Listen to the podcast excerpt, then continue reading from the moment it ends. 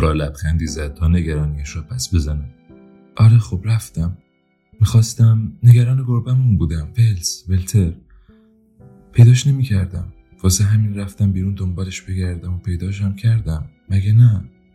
دم پشت پیشخان رفته بود و داشت برای خودش ویسکی میریخت. ظاهرا متوجه نگاه قضاوتگر نورا شده بود.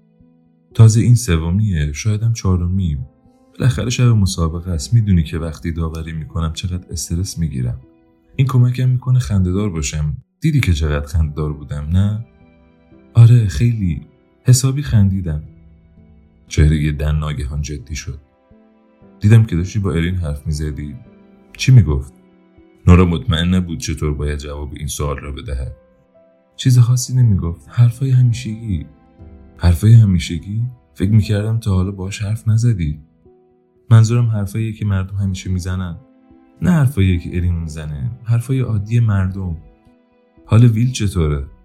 نوراحت زد خیلی خوبه. سلام رسون چشمان دن از تعجب گرد شدن. واقعا؟ نورا واقعا نمی‌دانست چه بگوید. شاید ویل یک بچه باشد. شایدم اصلا توی کما باشد. ببخشید. نه سلام نرسونده. ببخشید. حواسم پرته. بگذریم من میرم تابلو رو بیارم. گربه را روی زمین گذاشت و راه افتاد که دوباره بیرون برود این بار متوجه چیزی شد که هنگام ورود به میخانه ندیده بود. برگی قاب شده از روزنامه آکسفورد تایمز که تصویر نورا و دن را جلوی سه نعل اسب نشان می‌داد. دن بازویش را دور نورا حلقه کرده بود. کت و شلواری به تن داشت که نورا تا به حال ندیده بود. خودش هم لباس بلندی پوشیده بود که در زندگی اصلیش هرگز امکان نداشت بپوشد. اصلا به ندرت لباس بلند میپوشید میخانهدارها رویایشان را به واقعیت تبدیل کردند طبق آنچه در روزنامه نوشته بود میخانه را ارزان و در وضعیتی بد خریده و بعد با ترکیب مقدار کمی پول ارث و وام بانکی و سرمایه‌ای که از قبل داشتند آن را بازسازی کرده بودند مقاله داستان موفقیت آنها را تعریف می کرد. اما از آن زمان در واقع دو سال می گذشت. بیرون رفت و به این فکر کرد که آیا واقعا می شود زندگی را با دیدن چند دقیقه پس از نیمه شب یک روز سهشنبه قضاوت کرد؟ شاید هم این تمام زمانی بود که لازم داشت. باد داشت شدت می گرفت و در آن خیابان ساکت روستایی تابلو را روی پیاده رو کمی به جلو هل داده بود. درست پیش از آن که نورا تابلو را بردارد لرزش گوشی را توی جیبش حس کرد. متوجه نشده بود که گوشی توی جیبش است. آن را بیرون آورد. پیامی از ایزی. متوجه شد عکس پس زمینه گوشیش تصویر خودش و دن در مکانی گرم و حاره است. با تشخیص چهره قفل گوشی را باز کرد و پیام را بالا آورد. عکس نهنگی بود که از آب اقیانوس بیرون پریده و کف سفید مثل لحظه باز شدن شامپاین در هوا پراکنده شده است. عکس زیبایی بود و صرفا دیدن آن لبخند به لب نورا آورد. ایزی داشت چیزی می نوشت یک پیغام دیگر رسید. این یکی از عکسایی است که دیروز از روی کشتی گرفتم. و پیغامی دیگر. نهنگ گوش پشت مادر. سپس عکسی دیگر این بار دو نهنگ که کمرهایشان از آب بیرون آمده بود. با بچه هایش آخرین پیام ها چند شکلک نهنگ و امواج آب داشت. احساس گرمایی خوشایند به نورا دست داد. نه فقط به خاطر عکس ها که مسلما زیبا و دوست داشتنی بودند بلکه به این خاطر که با ایزی در تماس بود. زمانی که نورا تصمیم گرفت عروسیش را با دن لغو کند ایزی اصرار زیادی کرده بود که نورا با او به استرالیا برود و برنامه ریختند که نزدیک خلیج بایران زندگی کنند. نقشه همه چیز را کشیدند و برنامه ریختند که نزدیک خلیج بایران زندگی کنند و توی یکی از کشتی های تفریحی تماشای نهنگ کار پیدا کنند. در انتظار این ماجراجویی جدید کلیپ های متعددی از نهنگ های گوش پشت را با هم به اشتراک گذاشته بودند. اما بعد نورا ترسید و پشیمان شد. درست همانطور که از شنا کردن بودن در گروه های موسیقی و ازدواج ترسیده بود. اما برخلاف آن دفعات این بار حتی دلیل هم نداشت.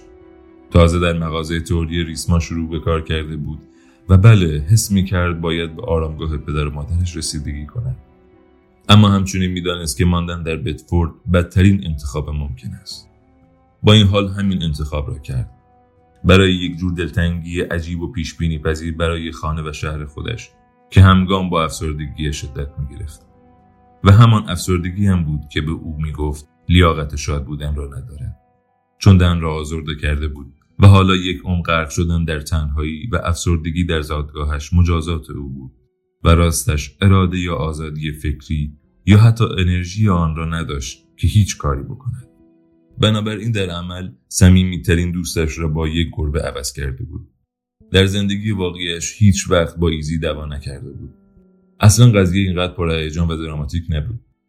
اما پس از رفتن ایزی به استرالیا کم کم رابطهشان گرمای خودش را از دست داد و دوستیشان به یک مشت پیغام تبریک تولد پر از شکلک و لایک در فیسبوک و اینستاگرام بدل شد.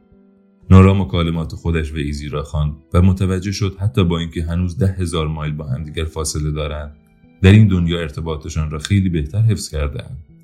این بار کتاب را به داخل میخانه برگشت. دن را هیچ کجا ندید. مدتی در راهروی میخانه منتظر ماند و به این فکر کرد که پله ها کجا هستند. مطمئن نبود که دوست داشته باشد دنبال شوهر مستی برود که درست نمیشناسدش. در انتهای ساختمان پشت دری که رویش نوشته بود فقط کارکنان پله ها را پیدا کرد. روی قالی نخی نخودی رنگ کف راه رو قدم گذاشت و به سمت پله ها رفت. درست بعد از پوستر قاب شده ای از فیلم چیزهایی که در تاریکی یاد می‌گیری یکی از فیلم های محبوبشان با بازی رایان بیلی که در سینمای اودیون بتفورد با همدیگر تماشایش کرده بودند قاب کوچکتری را روی لبه یک پنجره کوچک دید. عکس عروسیشان سیاه سفید و به سبک عکس های روزنامه. داشتن از کلیسای بیرون می آمدن و بارانی از خورد کاغذهای رنگارنگ روی سرشان می بارید. درست نمی‌شد صورتهایشان را دید. اما هر دویشان می خندیدند و تا آنجا که می‌شد از روی عکس فهمید به نظر می رسید عاشق همدیگرند. نورا یاد حرفهای مادرش درباره دن افتاد. از اون پسرهایی به درد بخوره.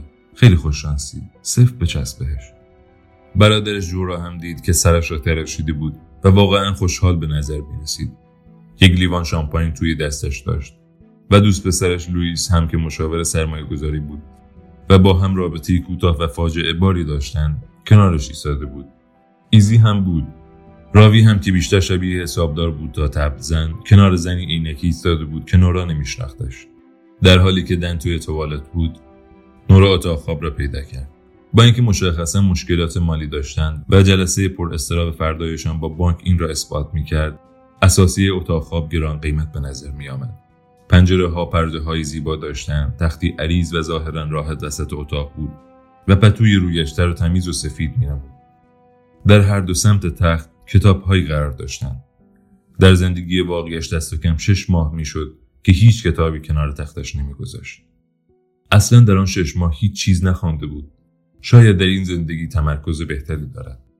یکی از کتاب ها را برداشت. مدیتیشن برای تازه کارها.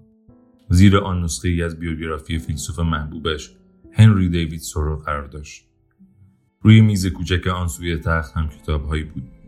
نورا به یاد آورد آخرین کتابی که دن خوانده بود بیوگرافی تولوز لوترک یا همان قول کوچک بود اما دن در این زندگی دارد کتاب خودسازی تجاری به اسم صفر تا صد رسیدن به موفقیت در کار تفریح و زندگی و همچنین آخرین نسخه مجله راهنمای میخانه های خوب را می‌خواند نورا احساس می‌کرد بدنش تغییر کرده با دست روی شکمش زد و متوجه شد در این زندگی بیشتر ورزش می‌کند موهایش هم متفاوت بود سنگینتر به نظر می رسید و وقتی کمی به آن دست کشید متوجه شد پشت موهایش بلندتر است. اندکی احساس منگی می کرد. حتما دست کم چند لیوان نوشیدنی نوشیده بود. چند لحظه بعد صدای کشیده شدن سیفون را شنید. سپس صدای قرقره کردن دهانشویی به گوش رسید. به نظر بلندتر از آن بود که لازم باشد. دن وقتی وارد اتاق شد پرسید حالت خوبه؟ نورا متوجه شد صدای دن آنطور نیست که به خاطر داشت. به نظر تو خالی می آمد و کمی سرتر شاید خسته بود شاید اثر استراب بود شاید هم به خاطر مسیحش بود شاید به خاطر ازدواج بود. شاید هم دلیل دیگری داشت. نورا به سختی می توانست به یاد بیاورد که دن قبلا چطور حرف می‌زد. و اصلا دقیقا چطور آدمی بود.